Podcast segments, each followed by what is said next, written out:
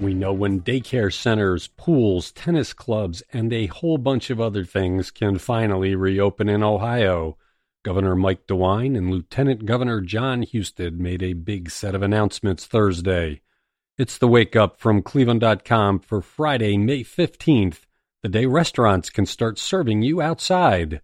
I'm Cleveland.com editor Chris Quinn. Ohio Governor Mike DeWine finally made good on his promise to announce the opening date for daycare centers. What is it? May 31st. They will have been closed for more than two months because of the coronavirus. The centers will have limits on the numbers of children in each classroom, intensified hand washing practices, and strict cleaning regimens. Parents likely will not be permitted to walk their children into the buildings and children with temperatures of 100 degrees or more will be sent home. DeWine said the state plans to use $60 million in federal funding to pay for the safety measures and help offset the costs to child care providers of maintaining smaller class sizes. Ohio Lieutenant Governor John Husted announced the dates Thursday for when a bunch of businesses closed by the coronavirus can begin reopening and the unspoken message that Ohioans might be able to eke out a summer after all. Starting May 22nd, horse racing can begin, but without spectators, and it does not apply to racinos. On May 26th, the Bureau of Motor Vehicle offices across the state can open, triggering that 90 day grace period for people with expired licenses and tags. Also, May 26th, fitness centers, gyms, tennis clubs, campgrounds, and pools can open following protocols that the state will publish by the end of the week.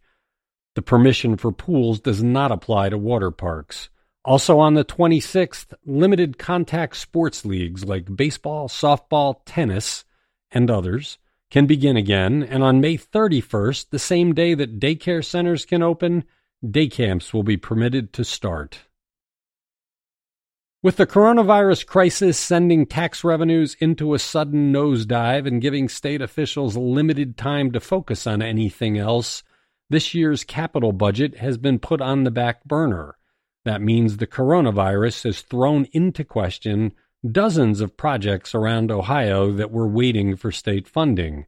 Cuyahoga County, for example, asked the state last year for more than $11 million to help build a mental health center for the county jail and create a walking trail and bike path from Euclid to Bay Village along Lake Erie, among other things. The earliest talks about the capital bill will resume is this fall.